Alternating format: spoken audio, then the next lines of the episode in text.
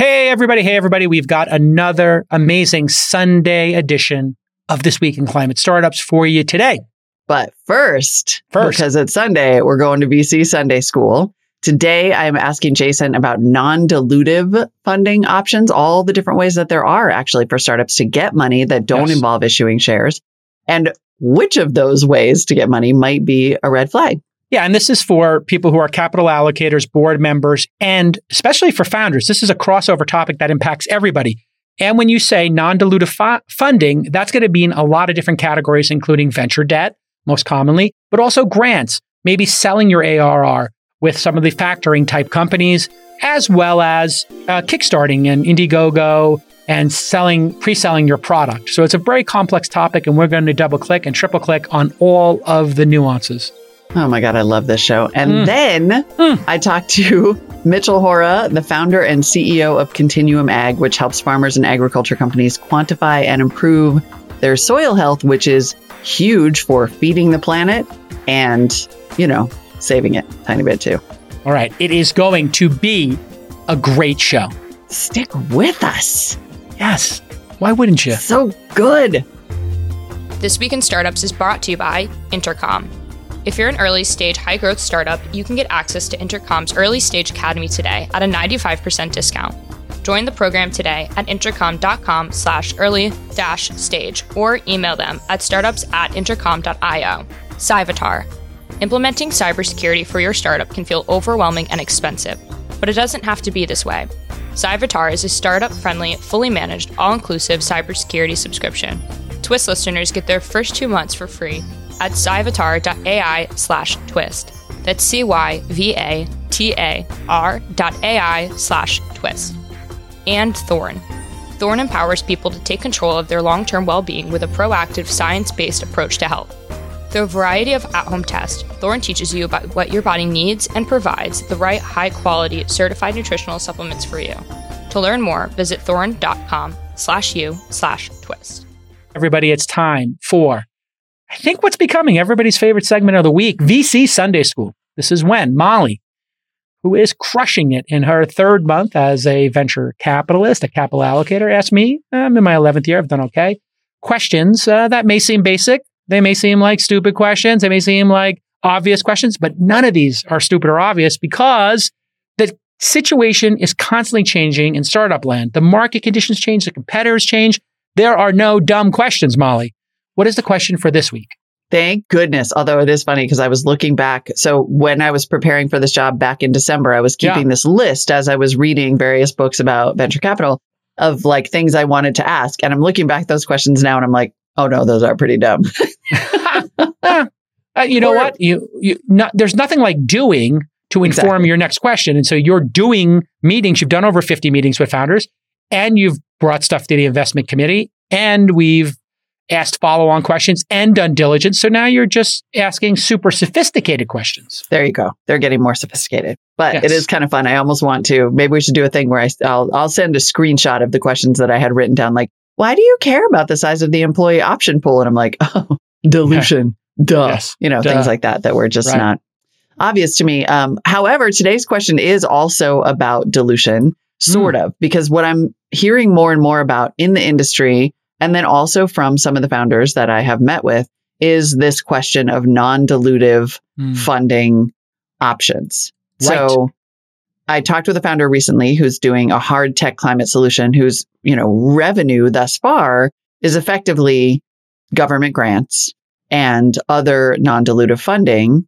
Mhm. And I am hearing that there are even options in the marketplace for startup founders to get non-dilutive funding. And so I wonder like it's a multi-part question. Yes. So I'll start with sort of on the specific founder question. If someone comes to you and is like, we have revenue that we're realizing as a result of some of this non-dilutive funding, Mhm. does that count? Okay, so non dilutive funding is not revenue in almost all cases. The category of non dilutive funding contains a number of items. When you say non dilutive funding, what you're saying is we had money come into the company in some format, we'll get into that in a second, Mhm. that did not result in us issuing shares. So the cap table has stayed the same, but the treasury has added a million dollars. Okay, how does that happen? How does one put a million dollars into the treasury and not change the cap table? One way could be you got a grant. So in Europe, in Canada, and in uh, Australia, New Zealand, the governments want to spark um, innovation, and they might give a grant to somebody of $100,000, $250,000 to start their company. Mm-hmm. So the company has a million shares. They're owned by the two founders and the employee option pool. And they have a million dollars in the bank account because the government decided to give it to them. Another way to have non dilutive funding is you could sell a thousand cars in advance, a thousand phones in advance. You could run a GoFundMe. You could run a Kickstarter or an Indiegogo campaign. That is money coming in for pre orders. So you have grants, you have pre orders. Mm-hmm. Both of these are non dilutive funding. They're funding the future of the company. You could have people pre order or pay in advance for software that does not yet exist. So some big company says, we really want this Slack thing to exist. We're going to pay 100000 a year for it. We'll give you $200,000. Instead of for two years, you give us five and we'll fund you to build it, right? So there's three examples, but those are not the common examples. Right. The most common are is venture debt. What is venture debt? It's debt. It's a loan. But venture debt um, is a type of loan that is different in a couple of small ways. It's typically done by a bank that is focused on startups like Silicon Valley Bank, Comerica, etc. And what they do is they look at your venture funding and they say, okay, you're raising $5 million for Sequoia and some known entity. We know they have a good filter process. We'll allow you to have $1 million in debt. You'll pay interest only for two years. Then the principal would kick in and it just tops your round off with an extra million bucks. And as part of that, we would like to get 10 basis points of equity in the company. So we'll get a little kicker of uh, some equity, and that'll be our upside in addition to the uh, risk we're taking. And so the interest rates can be high, over 10%. So they're almost like mm. credit cards, and they wow. can come with covenants. Covenants are, hey, if you're running out of money, if you don't have sales, we get our money back, et cetera. And it is senior to even the venture capital. So venture capitalists generally don't want you doing venture debt until you've hit revenue, and they only want you to have a percentage of debt to the cash at the bank that is very low so that the bank doesn't wind up foreclosing on your startup, which they do not want to do. So that's the basic overview. What other questions do you have, Molly? So is what out of that list, what type of non dilutive funding might show up as a bit of a red flag? It sounds like venture debt sure. could be. Is it concerning if a company is saying, like, oh, yeah, we have all this money? but that money is in the form of grants. Like it's not necessarily recurring. So grants, nobody cares about. It's like a, it's always a minor amount. It's icing on the cake. It's not even icing. It's like some sprinkles on the icing. So put that out of your mind. Pre-sales can be a very good sign, not because of the money, but because it shows commitment from people in the future. Mm-hmm. Venture debt. There are. I've met a group of venture capitalists who are always suggesting it. Uh, you know, maybe 20% of venture capitalists are like, hey, we did your Series A, we did your Series B, you got 10 million. Maybe you should set up 2 million just so you have it in case you need it, even if you don't draw it down. These things typically cost 50K or 100K to originate. There's an origination fee. That helps these folks who are giving venture debt maybe smooth out some of the bad debt that happens, right? Because these are high risk. So, and then there's another group of people who are like, listen, if you're a world class startup in this hot funding environment, mm-hmm. you don't need it. Mm. You could always raise more money at a high valuation. So when the markets are cool, venture debt is cool. When the markets are hot, venture debt is not very cool because well, if your company's doing so well and you can raise at a 50 or 100 million dollar valuation from a great venture capitalist and it's not super dilutive like the $2 million in venture debt, which people might consider a ticking time bomb at its worst, well, just sell 2% more of the company and have the cash and not have a ticking time bomb because it's not like the people who invest in the company can just say, oh, you have to buy my shares back from me. With the venture debt, you have to give it back. Right. Right. Now there are a couple of so anyway, that's how people look at it. In a right. in a really slow market, people are like, yeah, let's have the extra six months of runway. In a hot market, they're like, oh, we don't need this. We have 40 months of runway, 30 months of runway. We, we don't need to even bother with this. There is something new that came out, pipe.com.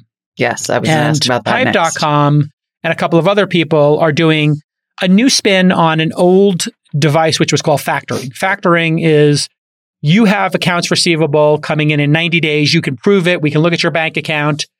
You know, let's say you were in the schmatza business and you're selling clothes, right? Yeah, and you, you got everybody on 90. I'm sorry, you were in the what business?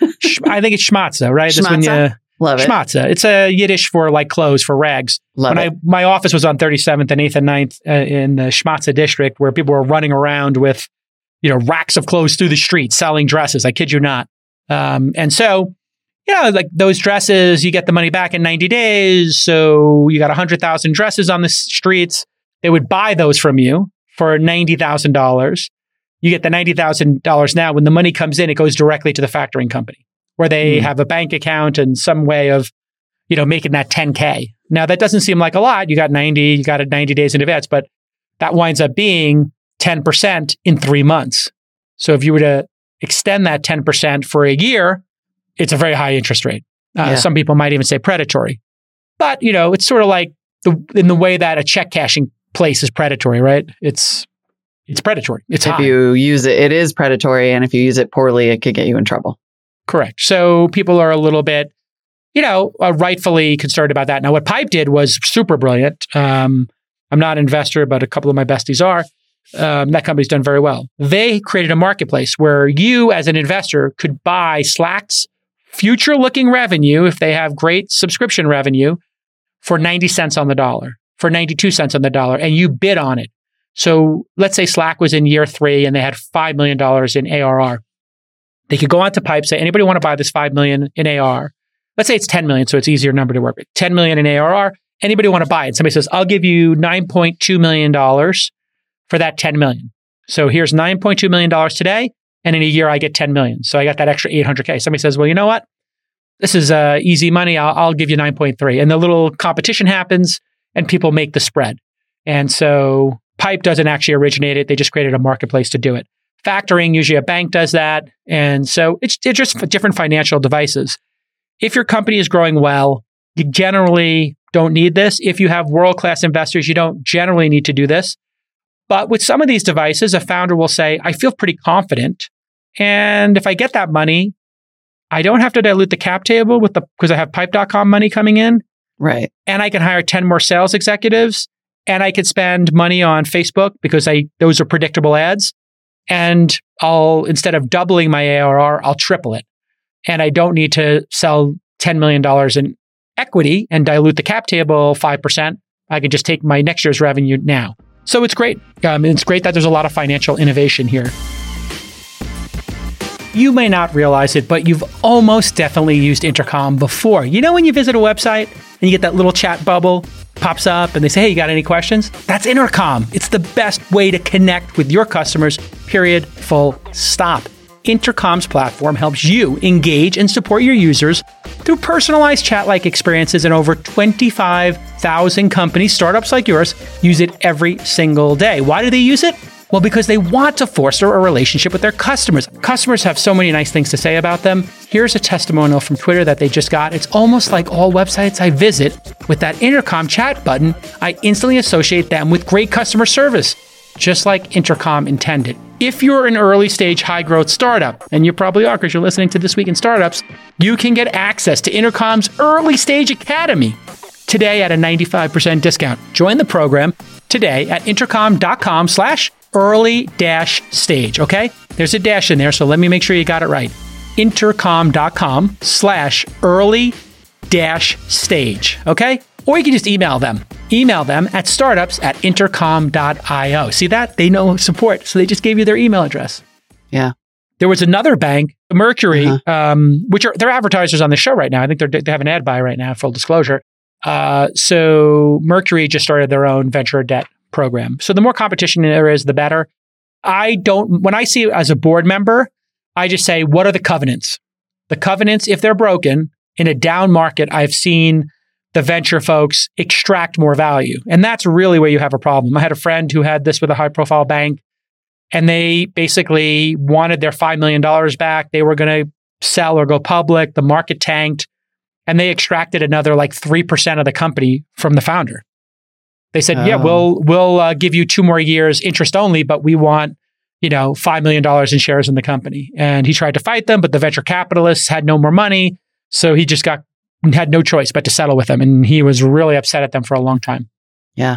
because he felt they were being predatory. So in a down market, these things can be dangerous. In an up market, they seem like no brainers. And the truth is in between. Just be really careful and play out the scenarios. You need to have a CFO or, you know, a controller if you're going to do this kind of stuff. So if your company has outsourced accounting, which is fine in the early days, and you don't have the discipline internally and you're not making projections, that's a sign you're not ready for this kind of thing. If you mm-hmm. have a great internal team for accounting or, you know, a really great executives who understand the stuff and you're doing projections and you have predictable revenue, this stuff is kind of essential in the mix. You'll see this. You know, Amazon or Google will do a bond and you're like, wait a second, they have 100 million billion in cash and why are they doing a bond for you know, some solar farm or a building. It's like, well, because they can. There was some right. point where Amazon started doing corporate bonds. Remember that like five years ago? I it was crazy. Sort of remember that. Everybody wants like, to be in financial tools. yeah I was like, why are they doing a billion dollar bond? It was like, well, because they're getting it for 2% 1% or something insane. It's just the CFO and their team looked at it and were like, free money, low, makes sense. Let's take advantage of this debt right. facility it, it, we're making more money over here. We get the spread, whatever it is. So you have to is, be. It is very true that in the business world writ large, there is this kind of maxim. Like as a as an individual in the world, you know, we are conditioned to have some fear of debt, unless mm-hmm. you're an American, in which you're like, I live in credit card debt. I don't know. Eventually, I'll die and I won't have to pay. But like some debt is good. Some kinds of debt are good because they mean that you don't have to spend your own money yeah. when you can get access to money cheaply and this yeah. is sort of like a version of that. But it sounds like it is something just to sort of tie it all together. If a company comes to you and they have lots of different kinds of finance mechanisms, it is something to just pay attention to.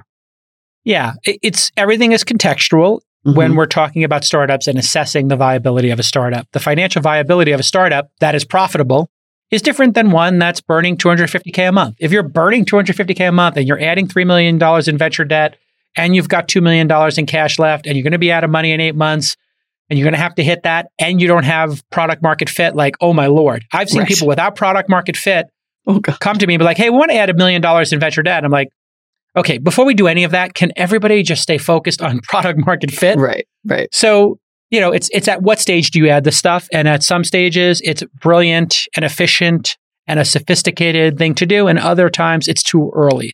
So you need to have the right counsel around you to do this, whether it's attorneys, accountants, CFOs, outsourced CFOs. And if you're a first-time founder, get help. Talk to your mm-hmm. board members, talk to multiple board members, talk to multiple banks, talk to multiple accountants and tax specialists, and make sure you have good projections. And I, I always like to be conservative. Some people like to be aggressive. They like to maximize how much of a home they buy. They like to maximize their mortgage.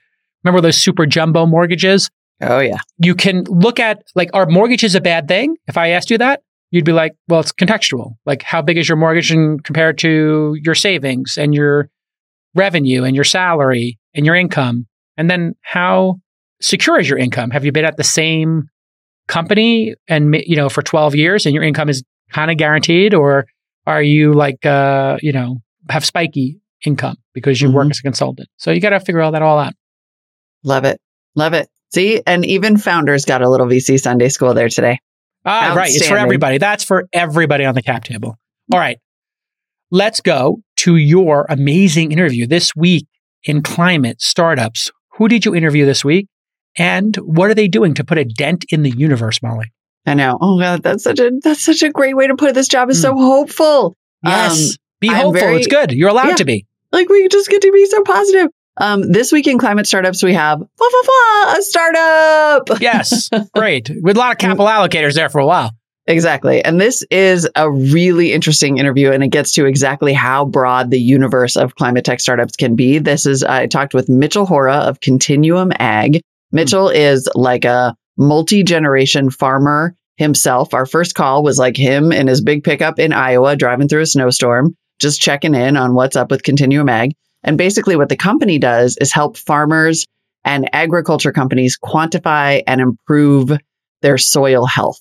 They have a tool called Topsoil, mm. which helps farmers profit from their environmental outcomes like carbon sequestration, ah. but also helps them understand the health of their soil so that they can maximize the amount of money that they're making from their crops, like grow better crops, make more money, and then also you know, their big long term play is to get into this big carbon sequestration market Hmm. where you can get paid as a farmer for having healthy, happy, rich black soil that actually like Ah. sucks up and sequesters carbon. So this would be a win-win-win. This is Topsoil wins. Carbon sequestration companies, people who need to do carb- carbon sequestration and buy those credits win, and the farmer wins. Uh, Yeah. Win-win-win. I love it. All right, Win-win-win. let's go on to the interview.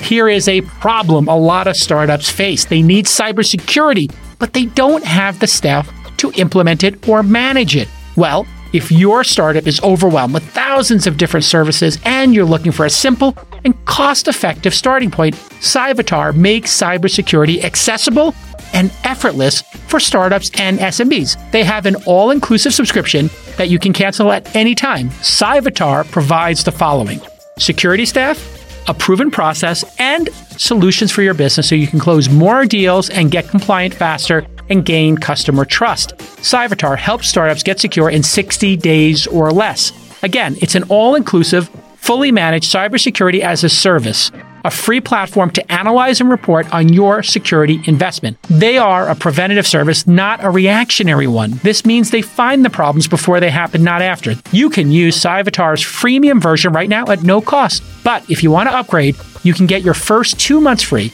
at cyvatar.ai slash twist. Let me spell that for you. C-Y-V-A-T-A-R dot AI slash twist for two months free. Welcome to the family, Cyvatar.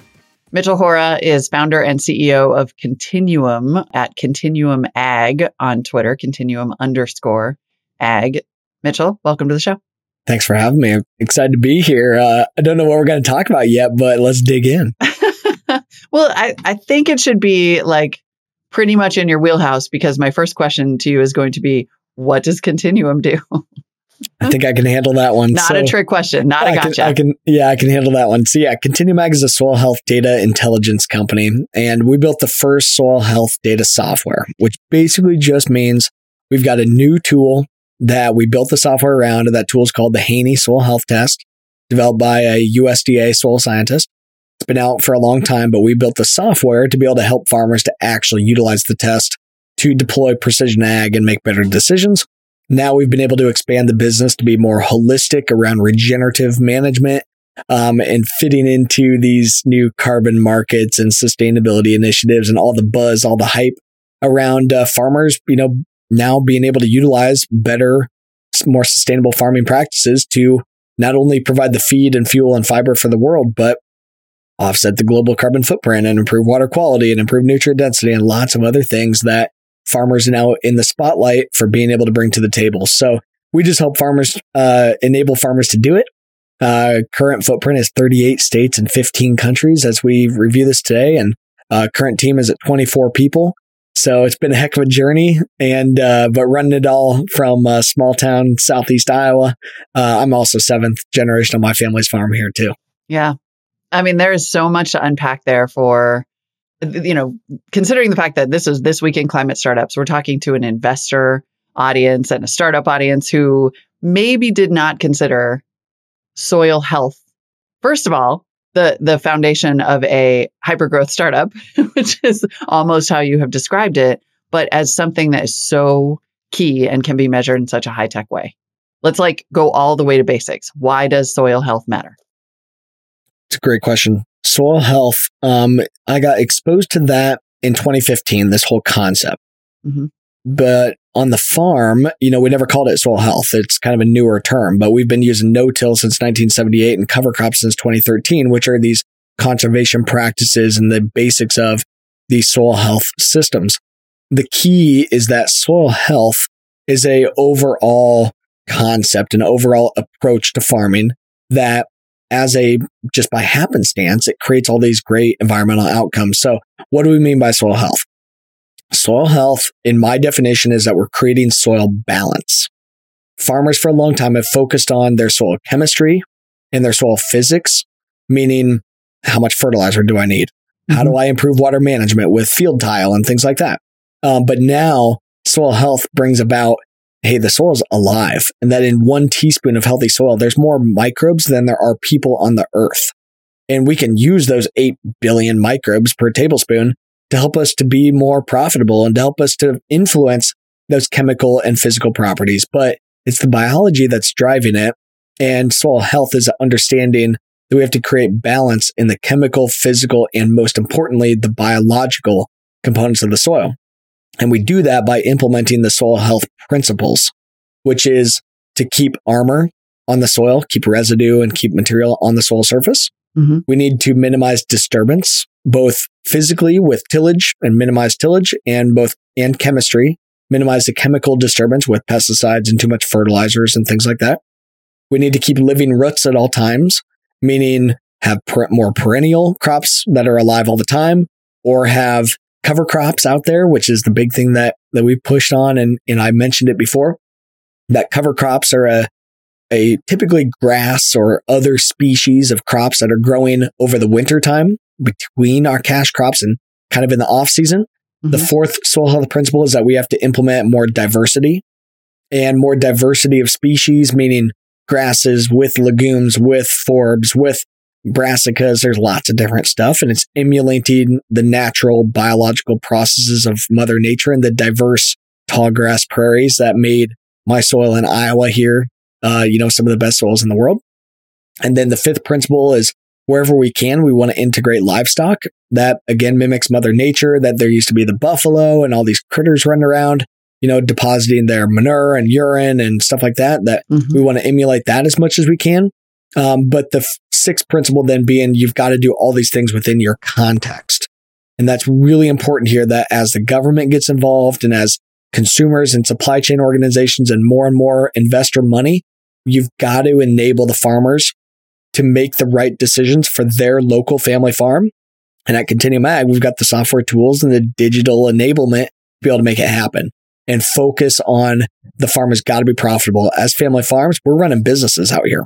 Yeah. My family's been farming this area for 150 years, and they've been able to do that through the Great Depression and through the farm crisis of the 80s and all this stuff. Been able to do it because we're running a business. Mhm. Now it's a family farm, it's a lifestyle, but we've got to be running a business here too.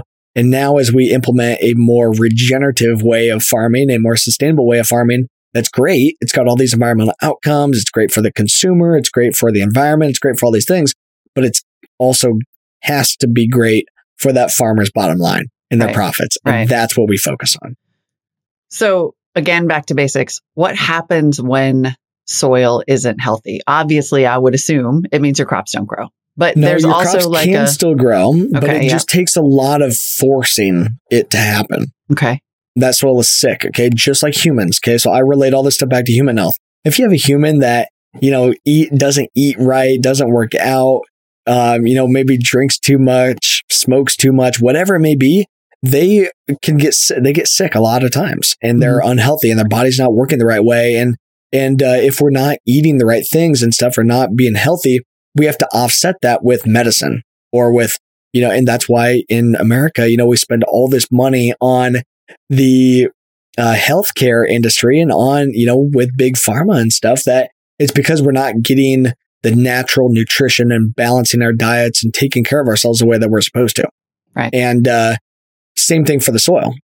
If And it's then not that- healthy, that know, we're translates throwing all these into fertilizers and stuff. chemicals and fertilizers that end up in runoff and are really bad for us. And That's exactly it. More chemical, more fertilizer to solve the symptoms and continue to drive. The only driver of success on the farm right now is yield. So it's toss more at it to get more yield. Same thing on the human health. You know, uh, I want to be more awake in the morning. Well, drink more caffeine. You know, when really it should be no. You need to sleep the right way and eat the right foods and take care of yourself, and then you'd don't come okay. for my coffee, Mitchell. Don't No, do I it. I still love coffee too. I mean, I'm not going away from it, but I should also, you know, I shouldn't sleep better, work it. out better, and yeah, you know, it's the same kind of concepts here. But in in ag, in order to get away from those things, we have to wean it off. Just like on us, if we went cold turkey and didn't drink coffee in the morning, it wouldn't be great. Um, at least for the first couple of weeks, it would really it would really suck. But if you weaned yourself off of it and were to replace that with better systems, it'd be better. It'd be a, Mhm. a more holistic process, but it might take a little while to be able to do it. Going cold turkey can be really hard. Same thing for sustainable agriculture that we're dealing with a biological process just like us. And it's our we can blame it on our microbes. Okay. So hu- the human body is 10 trillion cells microbe, or sorry, 10 trillion cells human, 90 trillion cells microbe. What? Yeah. So you're not addicted to coffee. I'm not addicted to coffee. Our microbes are addicted to coffee. Those little blame them. bastards. I know. That's what I'm saying. Yeah. So that's just mind blowing to me though, that the human body is, and I'm not a, I'm not a PhD scientist on human microbiome, but my understanding and what I've learned is that the human body is 10 trillion cells human, 90 trillion cells microbe. Listen, if you're a high performing founder or operator, you need to make sure you can take care of your health and wellness. I do. I try to get great sleep. I try to eat healthy, you know, all those important things. And that's where Thorne can help you. Thorne is a health and tech company that offers at home tests which identify where you need the most care.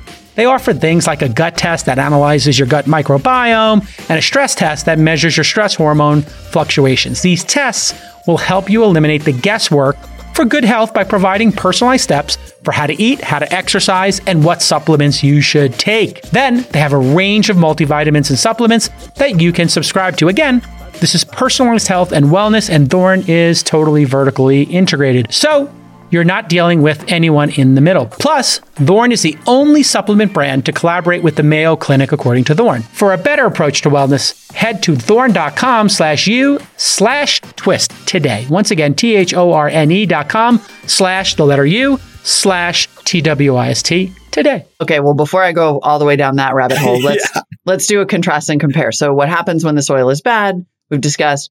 What happens when it's good, and can you draw that bright line to why that's more sustainable and better for the climate? Yeah. So when it's bad, it's fragile. We got to put in a lot of inputs and then we're really susceptible to weather issues. And that's becoming obviously more and more prevalent. So, but when, when the soil is healthy and when it's good, we have a lot more nutrient cycling and we don't need to apply as much fertilizer because it's naturally more readily available.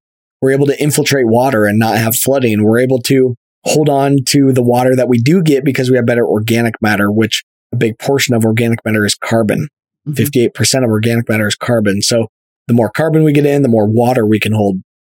More balanced soil creates a healthier crop, a more nutritious crop, and more nutritious product going into the environment. It's it's the whole what we learned in, in what like first or second grade that you are what you eat. Mm-hmm. It's the same thing there, but it's reverse engineering it that, okay, the plant or the animals are eating plants or humans are eating plants and plants are getting their nutrition out of the soil. And if it's a diverse, healthy, balanced diet that they're getting out of the soil, they're going to be healthier and more balanced as well. Less disease, less insect pressure, less issues. So we just really need to enable that on our farm. How that's translated is that we've decreased our synthetic fertilizer by 45% over the last Hmm. three years, four years. We're still weaning off. Okay. We're a very conventional farm still for the general, generally still conventional. So we've cut our synthetics by 45%. We've cut our pesticides by 75%. We've been able to improve our organic matter, our car, our organic matter by 1.4%. And therefore I'm sequestering carbon currently at a rate of about 4.7 tons per acre per year in the upper profile of my soil. Wow. And then my water infiltration, the average water infiltration across the country is about a half of an inch of rainfall per hour. And we get plenty of rains that are heavier than a half an inch per hour. Mhm. And that's why we have a lot of flooding issues and erosion and things like that. On our farm, we can infiltrate four inches of rainfall in less than five minutes. wow. Yeah. Now we don't have flooding. I don't need the federal crop insurance at the level that I did before. That's all taxpayer funded. I don't need, um, I'm more resilient against these weather concerns because I've got a healthy functioning soil ecosystem. Yep. All right. Now, for our third question, how do you translate all of that, right? The difference between bad soil and good soil and the importance of having that good soil and high quality soil into a tech business. because it's how do I enable the natural system to make money? Yep. That's what's g- it has to boil down to that. Uh, how I started it- all out was the how we were how we were managing our soils before with precision ag and some of the tools that were available. They just weren't really making sense for our farm. The recommendations that Dad was getting back, he was frustrated with. Didn't th- he was confused of why are we doing some of these things that we're doing? And at that point, we were using some no-till. We weren't really into cover crops yet. but our soils were just a little bit different than maybe the norm. Then, especially when we got into cover crops, the soil testing that farmers typically do today and that big ag does today, the soil testing does not work. It's Mm. designed for chemistry, it's d- designed for those soils that function solely based off of the fertilizer that we input. Same thing on like a lot of the, the medical industry and stuff too, like looking at utilizing food as medicine and more holistic medicine stuff, which I don't know anything about. I never go to the doctor, never, so I can't talk to that at all. But uh, Sounds like But my farmer thing. family. yeah, Mhm. yeah, it's the same thing, you know, for the on the soil side. But anyway, so we I got connected with this Haney soil health test, which allowed us to quantify biology, quantify the organic nutrients, the naturally available and the biologically derived nutrients. We can quantify those things now. And that's why we're able to utilize the data to cut back on our need for synthetics and Mhm. put more dollars to our bottom line. So now this past year was our most profitable year ever. And uh, we're doing it without government subsidies, without handouts, doing it all on our own and being more resilient, which is so enabling for a farmer that often just feels stuck in the current rut of the system. But when you're better enabled with a, a light at the end of the tunnel and a, a light shining ahead that, hey, we can, there's a better way here. Um, when you're enabled to make better decisions, it's, it's really empowering. So, uh, and we just built the software to scale that. That's Yeah. all we did at Continuum, you know, and it's called Topsoil. It's an online database that, um, you know, houses that farmer data to enable them to make better decisions and put dollars in their family farm pocket. So, at what point did you turn this into a business and build this software? Yeah. So I started the company in 2015 doing direct to farmer agronomy consulting, Mhm. mostly in Southeast Iowa. So it was a service business at the beginning. Yeah. Direct to farmer, uh, not very scalable except for hiring more people to create more hours in a day consulting. Um, in late 2019 or so is when we were like, okay, we need to better connect with our own customers and we need to create better, more scalable systems. And that's when we started building the software to manage the data. Um, but really at that point, it was still just me connecting with my, my farmers. It wasn't supposed to be this big global, you know, behemoth that we now want it to be.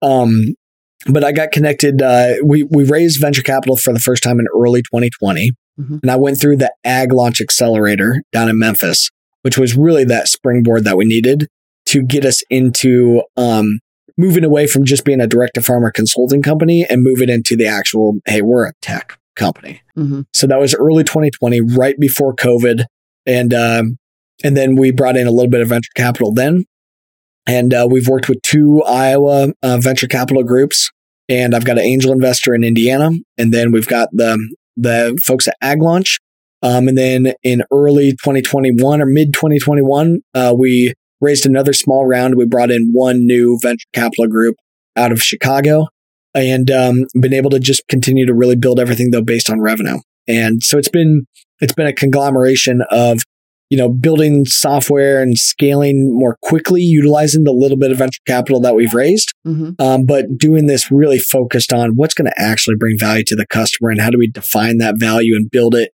based on driving revenue. And right now, our average farmer customer is spending ten dollars an acre, ten to fifteen dollars an acre. And our average value return last fall was $106.24 an acre. Wow. So spend 10 to 15 That's to make meaningful. 106 like that that's huge. And our overall value our overall value created for our customer base last year 2021 was 1.8 million. Bottom Dang. line, that's after paying us. So 1.8 million returned to those farms and we're super early, very small. Um, so su- obviously very proud of that. And we want to keep scaling it because more people need, when farmers have money in their pocket, they invest it back in their family farms and better technology in, in being more resilient. But they also put money in their rural schools and their community, their church, things like that. Like that's what I mm-hmm. care about is revitalizing that and strengthening those family farms so that they're in a position to be successful both now and in the long term. How does the product work on the customer side? Yeah, so we have two key products. We have our regen roadmap, which enables farmers to quantify their current baseline, quantify point A, identify point B, what's the goal, and we help them to get there. It's $5 per acre per year, essentially subscription model to the software. And uh, that just be like, you're hiring that health coach. And first thing they do is say, okay, well, let's check the vitals. Let's check our weight. Let's check our body mass index. That's what we do on day one. And then we say, okay, what's our goal and what's our time frame? And then we put together the plan to get there and we provide um, ongoing check-ins and our processes to enable that farmer to get there and make sure that we're focused on the the risk and focused on the profitability. Yep. And then does that plug into existing measurement tools like existing IoT systems? I know there are some very and advanced that's our tools tool for though. measuring For- health. A lot of it for the, for right now, you know, it's our tool because the the systems that we're going out there and measuring, which is our second business model, which is okay, do we do they have the existing data already for us to more holistically define that baseline? Or do we need to go to their farms and gather new data, especially this soil health data that not Yeah. very many farms have? We charge an average of ten dollars an acre for that. And uh And is that hardware? We built the system to bring it all in. Nope. So we we collect the soil. There's some hardware that are new sensors and things like that.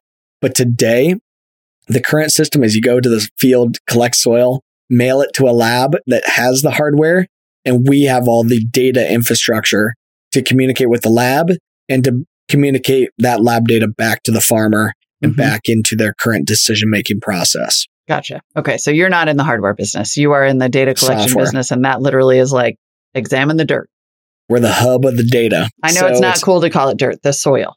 Yeah, yeah, the dirt and the and the soil. But yeah, I mean, dirt is dead, soil is alive. A lot of people, yeah, they're with dirt right now. We got to make it alive. I, I just got a bunch of tweets just for saying that. yeah, yeah, no, it's perfect. That's perfect. And uh, but it's it's being able to enable that. And I think what's really interesting is, is the amount of farms that are coming to the table now, wanting to go and get into this. Yeah. Um, I don't have, I don't know what the most recent data is, but last that I've heard across the U.S there's only 4% of farms that are using cover crops, which is kind of the key that you've got to get to to really get on this regenerative path. There's 30 some percent that are no till, only 4% using cover crops. Wow. And so we have 96% of the farms that really need our help to get going. And even a lot of the farms that are the early adopters that have been doing these things, like my farm, we've screwed up a lot of stuff. We need to tell that story as well. So we need our data to be better enabled to communicate that story to the consumer, to the taxpayer, into the supply chain, wherever it needs to go. And uh, we need to be more thoughtful and uh, and really hone in on what is our goal and how do we push further and how do we get there? But especially these later adopters and big farms and stuff like that, they Mhm. can't be as risky as a small farm like mine that we can be nimble and we can experiment, we can try new things. So now we're really at that point where those 96% of farms that need to figure this out, uh, they've got to have success in day one. And that's Mhm. what we enable. So what does that sort of stair step look like? Because like you said, you don't if you've got something that's working, even if it's not working optimally, you don't want to mess with it. Like how hard is up. it to get farmers to adopt new tech? it's been really, really interesting, especially over the last 18 months, even. Uh, and, and the key thing for us is we're not necessarily asking them to make a major tech play because a lot of the data that we're helping them collect, it's already for the most part out there. We're just pulling it all together into our system where we can actually holistically help them to utilize the data. Right now, ag data is super fragmented. We've got to be able to pull it together to number one, make better agronomic decisions, but also for this data driven supply chain and for the blockchain enablement of the future and all this, we've got to have our data more cleaned up. We got to have our ducks in a row. Um, but the biggest thing on these farms has been a change of mindset on how they are approaching farming Mm. and that understanding that the soil is alive Mhm. and that if we enable mother nature to do her thing, that we're going to be more profitable. And that's been a major long, long journey here that I mean, on our farm, we started doing no-till in 78. And, you know, there, it's been a 40 Wow. some year journey of being able to really get to this point where we are now. Now, we really didn't crank it up until 2016, even 2017, 2018. So the major gains have been just in the last couple of years. Now that we've got the data to be able to understand what do we actually got to do to make better decisions and we're connected and learning from others and, and uh, social media and stuff enables that. But, um, that farmer mindset is what has to change. But Mhm. what's been really interesting to me is getting to those later adopters, getting to that next wave of folks on the adoption curve that are saying, okay, hey, I see it. I, I know the writing's on the wall. The government's putting a bunch of money to this. The financial sector is saying we got to be carbon neutral. All this stuff, the money that wants to go into this is crazy. Hmm. And right now, though, it's not necessarily flowing to the farm. And it really is not enabled. Like the farm is not enabled to really make money on this right now. The Hmm. money is sitting on the sideline waiting to get in. Um, but how they want to participate, how they want their money to go in, namely via carbon credits, it's not it's not ready help. yet. It's not Right. there.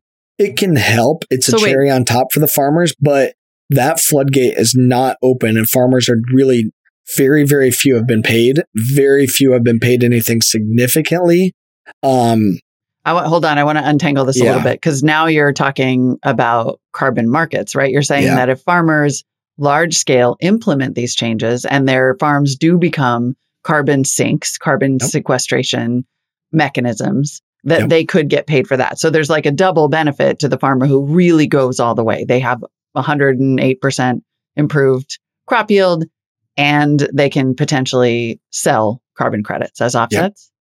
so Long term now- sell, I know. I just want to like draw that line about what we're talking about here. Well, but the so the long term. Okay, so it's it's a really good point, and we do need to break it down a little bit. Okay, so they're a part of what's driving the farmers to start calling me more rapidly is they're saying, "Hey, there's these carbon programs and all this money, and I want to make sure that I get a little bit of it." Mhm. And right now, the carbon programs, though, they have really, in my take, which is I'm too aggressive at saying it, but I'm going to say it anyway, that these carbon programs are privatized cost share. They Yep. don't really have anything to do with your carbon because the data and the tools behind these markets were not designed for these multi, potentially multi trillion dollar markets.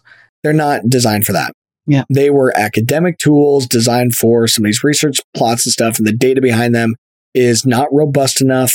It's not updated, and we need a, it needs a lot of work. What we have to do is create more transparency for the farmer to be able to deploy the right data and collect the right information to quantify their actual carbon footprint. Today, I'm super deep into this, probably deeper than just about any other farmer in the country. And I have no idea what my carbon footprint is today Hmm. because those Yeah. systems are not there and not enabled for me to actually define my, my carbon footprint. So what the markets are doing today is they're saying, well, those farms that are using tillage and that aren't using cover crops and that are using all this synthetic fertilizer, we'll just pay you to decrease tillage, add cover crops, reduce fertilizer because those things help to decrease your carbon footprint. And we'll pay you in the form of a carbon credit, um, which on some of the registries, nobody's actually gotten a verified, a registry verified carbon credit. Nobody's been able to do that. Nori has been able to get credits verified through their system. But as far as with Verra, Gold Standard, uh, Climate Action Reserve, nobody's actually created a verified carbon credit yet. Mhm. And uh, so those, uh, that's what I mean by the floodgates really are not there. Mhm. Right. And for the most part, though, it, the issue is that it's not about your actual carbon footprint. It's about here's some practices that you can change, which hopefully help with carbon.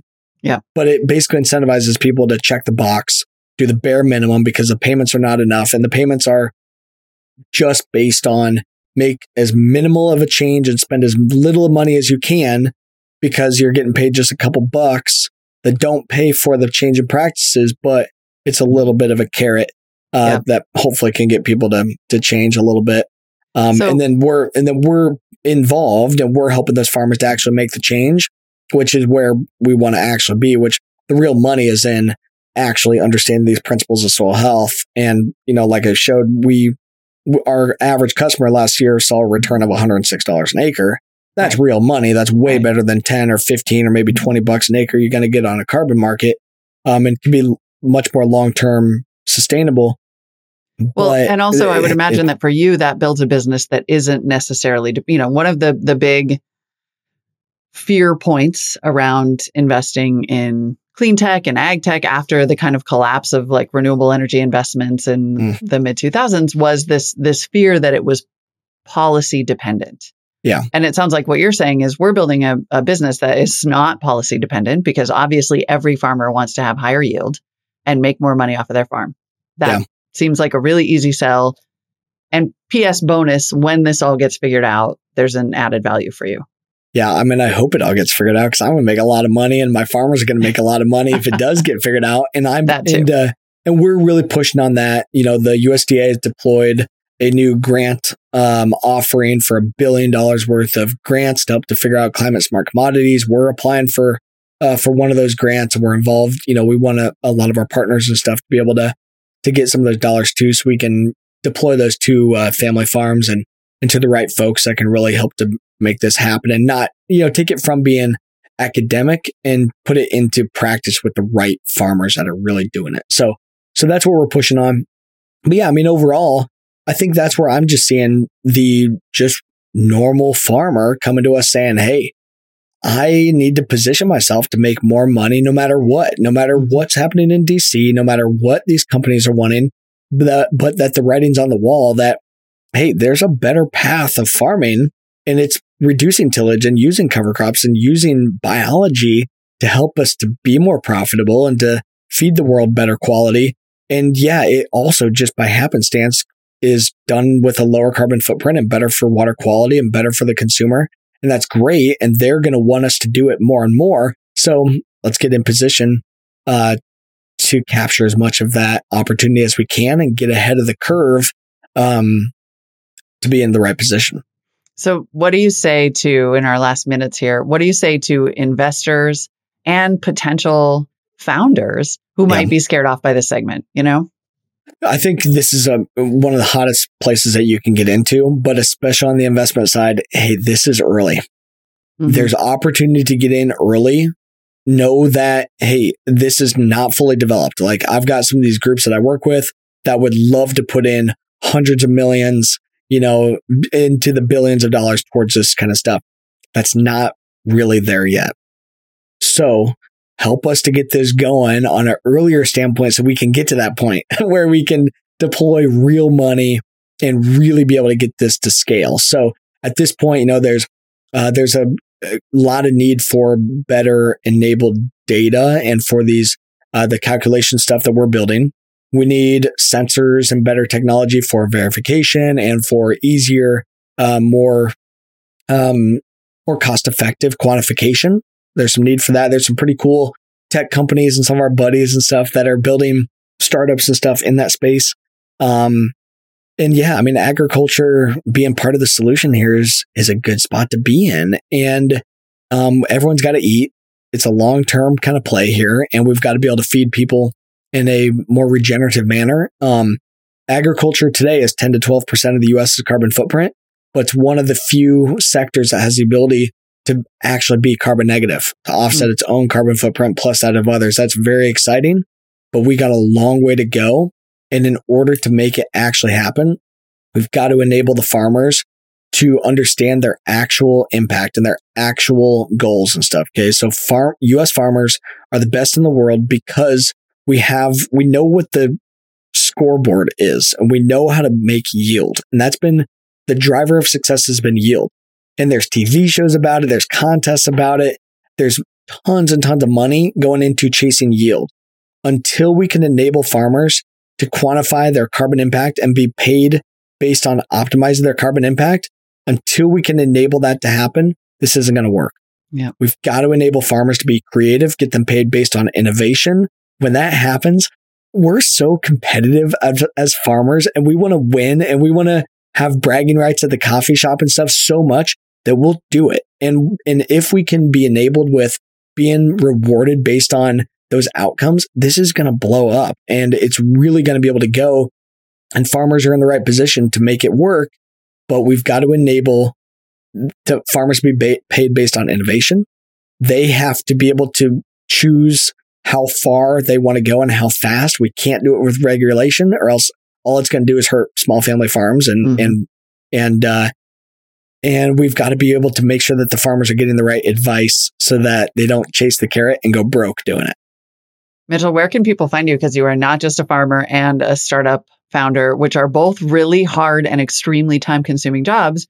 You're also a podcaster and evangelist. Yeah, we've got the podcast stuff. So the Fieldwork podcast is produced by American Public Media. It's a really good one, all in sustainable ag. The Topsoil podcast is my um, personal podcast.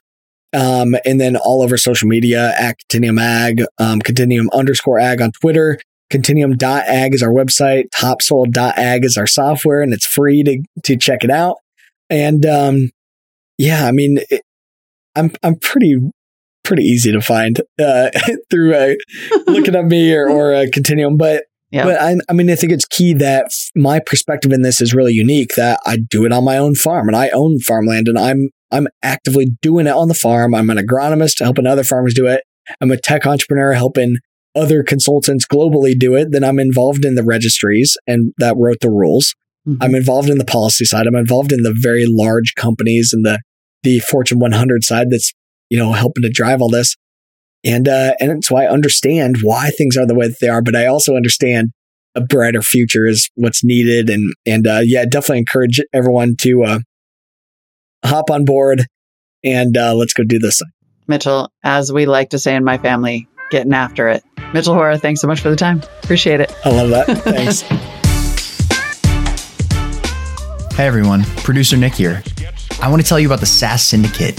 If you're a founder of a SaaS company with a product in market, our investment team wants to talk to you. Head over to thesyndicate.com slash SaaS, S-A-A-S, to apply to raise from the SaaS Syndicate. And you can join Jason's syndicate of over 9,000 accredited investors at thesyndicate.com.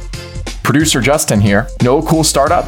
Check out openscouting.com, where anyone can refer a startup to our investment team here at launch, even if you don't know the founder. If you're the first to flag a company for us and we decide to invest, you'll get 5K in cash or 10% of our carry. Hey everybody, producer Rachel here. Are you an early stage startup that has product and market, some traction, and are looking to raise at least $500,000? Apply today to Remote Demo Day for your chance to pitch to over 9,000 investors in Jason's syndicate. Submit your application at Our next event is on April 27th. And if you want to learn how to invest in startups from the world's greatest angel investor, and no, we're not talking about Chris Sacca, then head to angel.university to apply. The four hour workshop costs $300 and all proceeds are donated to charity. To date, we've donated over $175,000 to various charities, and you can see the full list at angel.university slash charity.